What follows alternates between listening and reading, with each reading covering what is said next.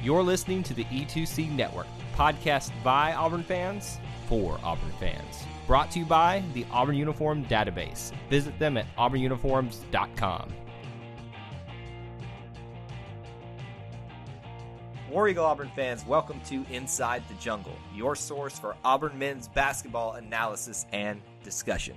My name is Kyle Loomis, editor in chief of the E2C Network. Thank you for joining us once again. Sadly, I have to report that tonight on Inside the Jungle, we're going to be discussing the continuation of something that we are not used to a losing streak for Auburn men's basketball. Tonight, we're going to be talking about the mat- matchup with number 22 Mississippi State at home versus Auburn, number 16 Auburn Tigers. The Tigers fall 84 to 92. Their record is now at 13 and 6 on the year through 19 games, 2 and 4 in SEC play. To break all this down, to make some sense of it, I brought in my friend, co-host, owner, operator of the Auburn Uniform Database, Mr. Clint Richardson, and I hope that he doesn't try to run away from the microphone like he did last game. Are you going to hang with me this time, Clint? And the silence tells all. Maybe. Buddy, look, I know it's hard right now, but we've got to make sense of this. Somebody, somebody in the Auburn fandom has to be positive about something. We have to try for it. Well, that's kind of your role, isn't it? To be the, the overly optimistic sunshine pumper of the group. It's it's it is, but it's a burden as well because it is hard to do so right now. Um, it's and I will say this for this game, it's really hard to find a reason to be other uh, to be upset other than we lost the game. And some of these other losses we had this year, and especially in this losing streak now, it's been because uh, more because of turnovers, because of a discussion about refs, because of poor offensive performance. This one, as we talk about some of the storylines, the stats, I get the feeling that there's really not a reason Auburn lost this game because of something they did in particular. Sure, they could have improved some things, but for me, I don't know how you feel, Clint. I think we just caught Mississippi State on a really good night. I think so too. And, you know, Auburn did play incredibly sloppy at times. To have 19 turnovers on the night is just incredibly uncharacteristic of this team. And Mississippi State really did a good job capitalizing on that. And it, it really felt towards the end of the game. I mean, with 10 minutes left in the game, that Auburn was starting to press, that they were starting to feel the pressure of another loss, another missed opportunity, the continuation of this losing streak, more than likely losing their ranking at the end of this week. And and I think that really hindered some performance, but for the most part, especially when you go through and look at the stats, it's it's surprising that State won by this margin. It I don't really think it should have been as close as it was. If if State had done a couple of things better, this is a blowout, and Auburn still scores 84 points. Right, and I do think that I when I, am trying to think of a justification for why Auburn would remain in the rankings past um, this next week here, it's going to be a hard case to make. The only thing that I can make, Clint, is that it was two road games, and Auburn has clearly struggled in road games. But you can also flip that coin and say the committee start they need to see that Auburn can win on the road, and they have not proven that outside of the tournament of Maui, uh, a handful of other cases, and, and Texas A&M, and that's not anything to really get excited about the way they're performing right now. Um, so, how, are you pretty confident we will not be ranked after this? I, I'm preparing myself for it. I think you and the rest of the Auburn family are uh, kind of get not you personally, but like I feel us right now as a unit, as a collective, starting to get kind of in that mode we were in football a little bit, where we're not panicking, but we're just getting a, a little bit antsy as to why the talent, as to why the expectations are not being met in conference play. And I, I guess that's a little understandable from my point of view. I mean, it is incredibly frustrating to watch a team that is so incredibly talented and performed like they did last year struggle as they are right now. I mean, this team had I think eight losses on the entire year last season, and this was number six. And you know, everybody's really pointing towards losing Mustapha Heron as the biggest issue right now. But there's there's a lot of things going against Auburn right now, and it's time to see that start to turn around. I, I said last game that I have total faith in Bruce that he will prove to be a great coach and coach through these kind of obstacles. And I, don't know if Saturday's game against State was proof of that, but I, I think I still think that going forward, Auburn will continue to be better. And, you know, even if Auburn doesn't finish the regular season quite well, I think that that would just propel Auburn into postseason. And, you know, it, I think if you were to ask every single Auburn fan, especially all those people who are complaining right now about how this is going, would you take a regular season championship and only three postseason games, or would you take a 500 regular season uh, conference wise and you know four tournament, four conference games, and another three or four NCAA tournament games? I think we all would do that, just that.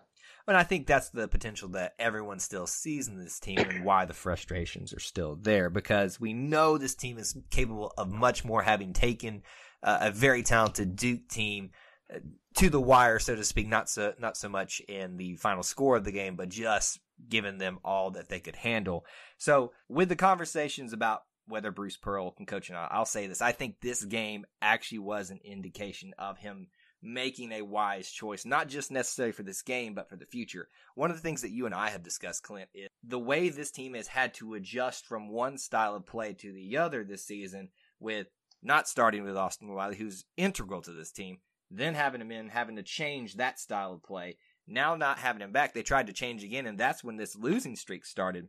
I think you see Bruce Pearl already starting to tell this team, you cannot live and die by the three anymore, especially when Austin gets back. We have to use him. We need to get these other players used to c- focusing on the game down low. And you saw them do that in this game a lot, especially early on.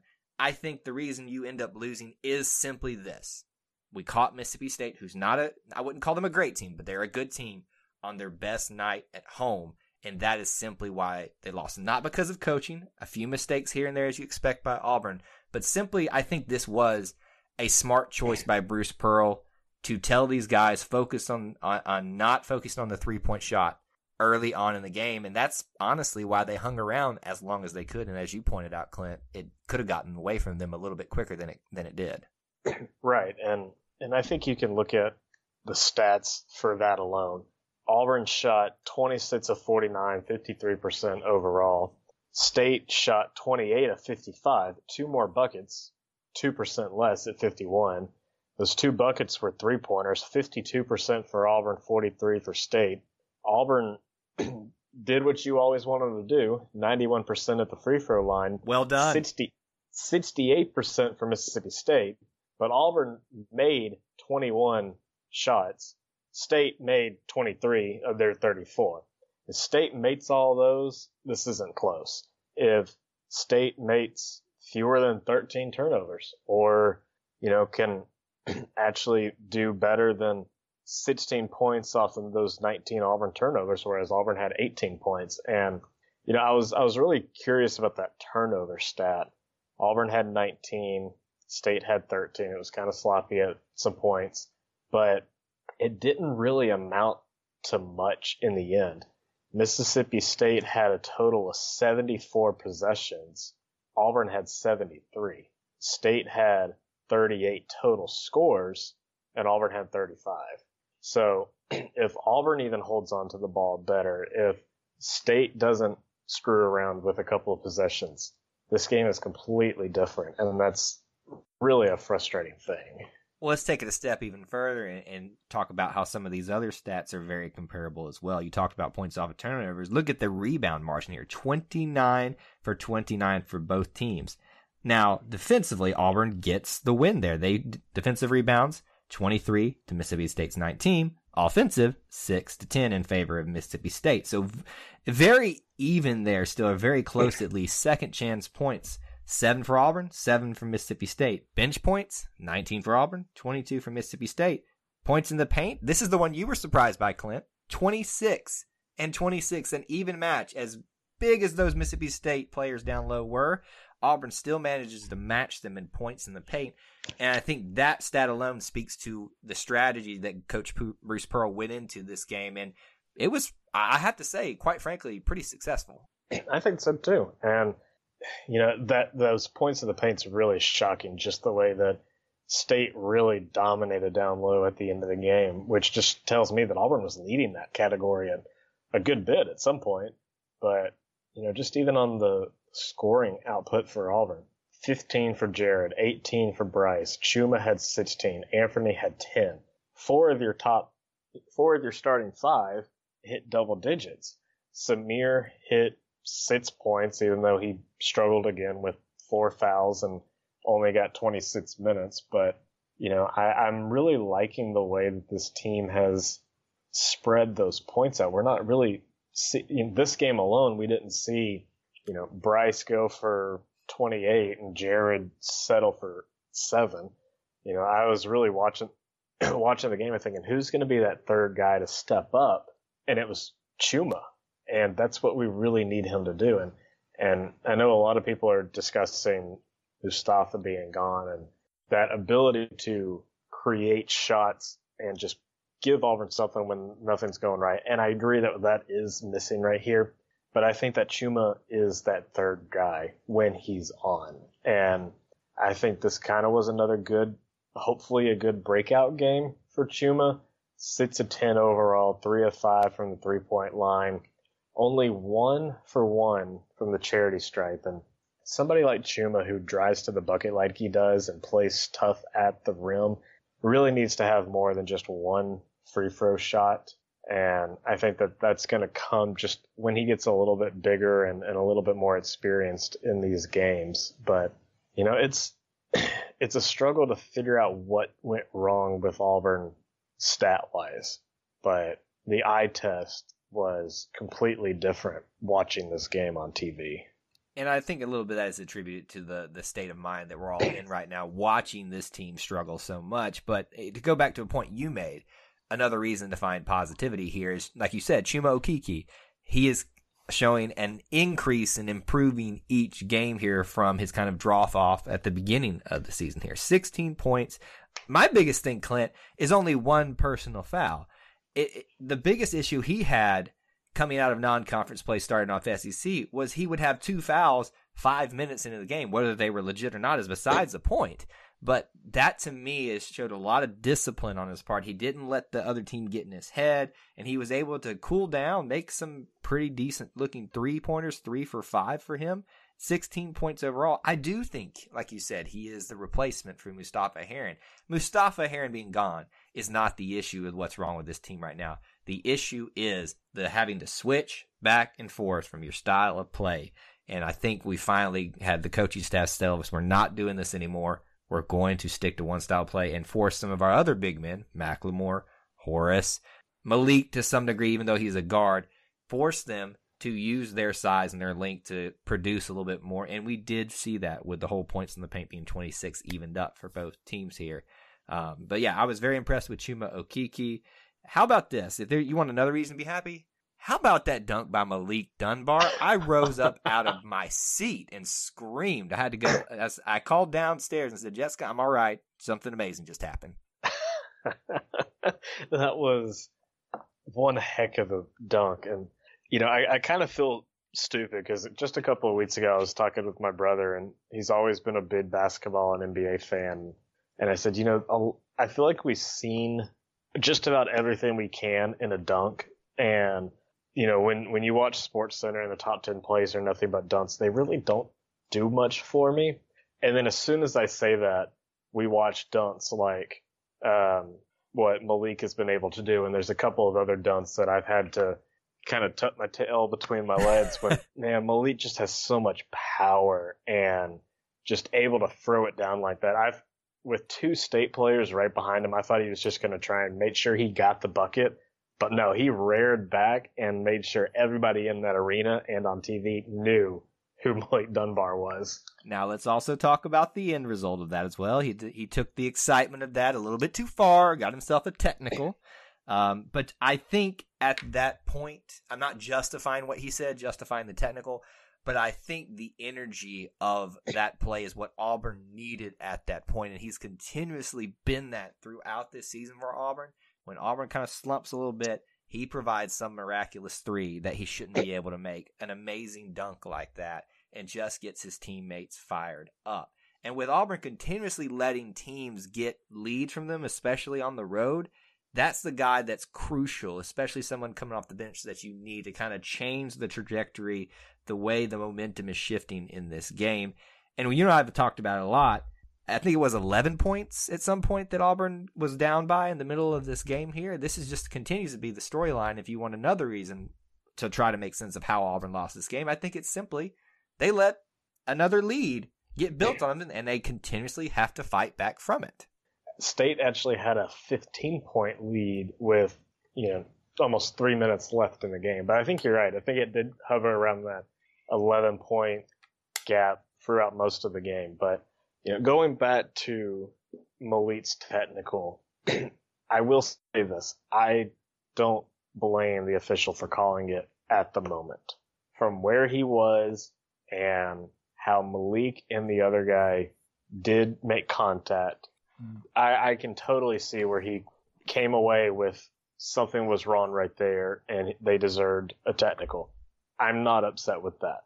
I think when you watch the replay and you can see it from all angles, probably not the best call at that point. I don't think Malik said anything. I don't think Malik went out of his way to bump into him. I think they just made contact. Malik turned to him and just kept walking on like you're supposed to. I do think that there probably is a little bit of issue with the fact that State didn't get called for a technical a little bit earlier, where after a foul that may or may not have been a true foul. Um, I think it was one of the Weatherspoon brothers actually just took the ball and slammed it, and that's not allowed. The ball goes way up into the air. I think the commentators tried to to give an excuse that he it was one of those things where you try and bounce it real hard and then catch it and he missed, but watching the replay it wasn't the case. and again, with that one, I'm okay with the officials not calling the technical. I don't think it was the right time. It was obviously not directed at the officiating or the call. It was just a little bent up emotion. And those kind of calls are what changed the game. And so I'm okay with how they called both of those individually. But I think when you've got both instances plus whatever it is that Bruce Pearl did to get his technical, I think then it becomes a little convoluted and probably not the best reaction overall. But again, individually, I'm okay with how both of those two calls went. Well, this kind of brings a, good point right now to, to, talk about, and we ask questions from you guys that are part of the Auburn Tigers discussion Facebook group we have, where we have game threads. Uh, Tyson Robertson kind of brought up a, a, great thought and point tonight that I thought, since we're on this subject, it's not necessarily a ref rant, but he is one of those, and us, I, I would say one of those. I am one of those too, and I think sometimes you are. We all get that way. Is basically what I'm trying to say. It feels a little bit like we're being picked on now. He was kind of wanting Bruce to appeal the SEC office, is what he was suggesting, because of the non-call by Mississippi State, and then the call, the the technical call on Bruce Pearl. I, I will say this: if you take these three games the last couple times, it's hard not to feel like we are being picked on as a team for some reason. Um, you got to think that there's something we're doing to cause the officiating to focus on us a little more. We, need to take some responsibility for that. But do you get that feeling that that people like uh, Tyson, myself, sometimes feel that we are getting picked on a little bit by the SEC refs? I mean, I, I think in general, Auburn athletics have always been picked on like that, but no, I especially in this game, I think that this was one of the better officiated games that we've had in a long time, despite what anybody wants to argue me on. Um, it's 21 fouls to State to 20 for Auburn. Granted, I know those don't always mean a lot. The the South Carolina game came out pretty even too, and that one wasn't very well officiated. But I do think that there wasn't much issue with the calls in this game. Auburn probably should have earned a couple more fouls down low. But for the most part, I think that this was a pretty well officiated game, and I don't really have much issue with it.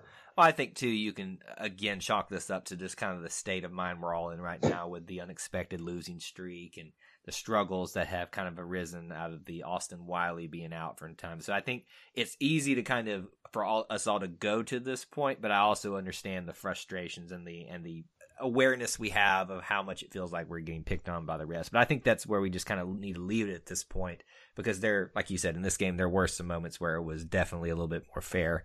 Last thing I want to talk about in this game, we always want to give credit to the other team when they beat us.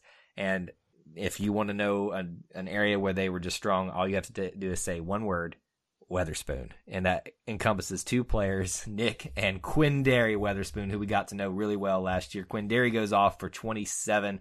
The other one goes off for 12. Now that's not a great stat, but just the fact that they were able to contribute together. Um, those two brothers, they find a way to just make a difference for this team. And I think had Quinndary not had such a great game here, Auburn comes out of this one with a win.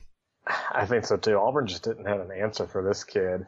And both of these guys are such talented basketball players, and they they deserve all the success that they've gotten. Quinndary, like you said, 27 points, six of nine overall, four of five three pointers. Didn't seem like he could miss one. Perfect 11 for 11 at the free throw line, four rebounds, three assists, one personal foul, and Auburn probably could have exploited this five turnovers number a little bit more, but I Auburn had no answer for him, and I think it was going into halftime. State had eight, ten made three pointers, and four players had made one, and at least one, and that's you know whereas Auburn is always stuck with maybe one or two, maybe a third guy being able to shoot these three pointers, and that's how you're living and dying by it. State had one, two, three, four, five, six players make a three pointer and a lot of their big men too were making three pointers too, which is you know there are I think when we more we talk about this, you're finding several little reasons why Mississippi State had such a great game offensively, which is what kind of pushed them over what would have been I think a solid performance overall by Auburn, minus some miscues, turnovers, things like that, which are kind of typical for most games. Everyone makes some mistakes, as we all say, but really I think I'm settling on this. The difference in this game was Quinndary Weatherspoon Auburn finds a way to hold him to uh, maybe 20 points. Because you got to think those threes, they just kept being daggers in Auburn's side that he's, I mean, like you said, four for five from behind the arc for him. That alone, and then sending him to the free throw line. You kind of half that. I think this is a whole different ball game for Auburn, who has the ability to score at will and knock off a lead at any point. So, congrats to Mississippi State. Well done by the Weatherspoon brothers and Quinndary, especially for besting us tonight in Starkville. But hopefully, we'll find a way to do it with one of the upcoming games coming up soon to end this streak. And we do have quite a few of them. And we'll start with our next one, which is we'll be welcoming another Tiger to Auburn Arena the Missouri Tigers, which will be this Wednesday the 30th, 8:30 p.m. Eastern Time on the SEC Network. Now our Missouri Tiger friends come in with a record of 10 and 8 on the year and a 1 and 5 SEC record. Now we don't have an SEC record to really be happy about either, but you got to think that Missouri, after nearly beating LSU um, this past game for them, they are very hungry to stop a, losing so much in SEC play just as much as we are. Yeah, I, I think so too. I think Missouri can come out basically in one of two ways. They can come out kind of hungover from narrowly almost beating LSU in regulation and then falling in overtime and and just wallowing about that one. Or they can come out ready to prove again that they're worth everybody's attention. That they can come out and beat Auburn, who again, probably won't be ranked, but it's still a ranked quality team. And I mean, to, to do it on Auburn's home court is going to be a big feat for Missouri. And Auburn's always had trouble with this team since they came into the league. And hopefully they can, they can just keep with this winning streak and, and get away from Missouri. Now, always, as we always like to do here, we like to kind of look at someone's schedule and say, let's look at some comparisons. Maybe there's some reasons to feel worried or reasons to feel a little bit more confident about the game, but that's not doesn't always hold true. But just as you look down their schedule here, I don't really find a lot to be impressed with outside of one game, and it's some commonality between Missouri and Auburn here. is both have a victory over Xavier. Now, granted, Missouri did it at home, and we did it on the road in a neutral side, but it's still an away game of some sorts there. So I think that kind of raises your eyebrows if Missouri's able to beat a quality team like Xavier, even though it's at home. That kind of makes you think they have some potential, but you know, there's just some other areas here where they struggle against Kennesaw State to get the win. Granted, that's at the beginning of the year, but some when they face some quality teams, Kansas State, they get blown out. They get blown out by Tennessee. They lose to Alabama. They lose to um, Arkansas, and they beat Texas A&M in their only SEC win handily, but with not great scoring performance by either team here. So when I look at that, Clint, taking into account Auburn is ready to get this losing streak over with, and it's at home, you have to feel really confident going into this game for Auburn. I, I, I do think that this would probably be a good outing for Auburn, and you know, really just look at the stats. um, granted, Missouri does have a lot of great talent and can probably go off any night, but they're only averaging 68 and a half points a game. Auburn's averaging almost 84. And although Auburn is still allowing a few more points allowed than Missouri is. But I think that this game, if Auburn can play with the tempo that we're used to, probably the, the, the outcome would prefer Auburn over Missouri. It seems like Missouri wants to play a little bit of a slower game. If they can keep you under 75 points, they have a chance. But if Auburn can hit 80, I think they've got it. And I think this too, also, I think the focus of this game is going to really pay attention on Horace Spencer and Anthony McLemore and even Chuma Okeke to some degree here because Missouri does have some you know larger talent as most teams do to Auburn when Austin Wiley's not in the mix there. Um, I think that's where you've really got to see the focus in, but you got to think with the energy that they play with at Auburn. All it's going to take is Anthony throwing down a dunk, Horace blocking someone's, smacking someone's lunch, basically, to make that place just get rocking, and then all of a sudden it's a different ballgame. The energy's up. These players are feeling confident again. And I think this could be the turnaround that we're waiting for so that we're not struggling throughout the rest of SEC play. I don't think it could have come at a better time. We'll find out this Wednesday and chat about it after the end of the game. Uh, but if you want to get in contact with me to talk about any of this stuff, you can find me on Twitter at TigerEye24. Clint, where can they find you? You can follow me on Twitter at ClintAU24, and you can check out my website, the Auburn Uniform Database, at auburnuniforms.com, with a big multi week project coming up starting this Monday, January 28th. Really excited about it. Make sure you don't miss that out. Clint works really hard on that site, and you want to make sure you go check that as well. Also, make sure you go check out the Auburn Tigers discussion page where you can be involved in our game threads for each men's basketball game and have a lot of fun discussing that in there. And we'll take some questions and comments for our shows out of that. that's all we have for you on this edition of Inside the Jungle.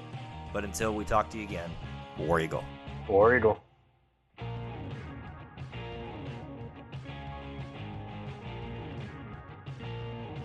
Before you get out of here, we want to remind you of a couple things. Head over to e2cnetwork.com, our website where you can find everything that you'll ever need from us podcasts, blogs, and even ways to help support the show.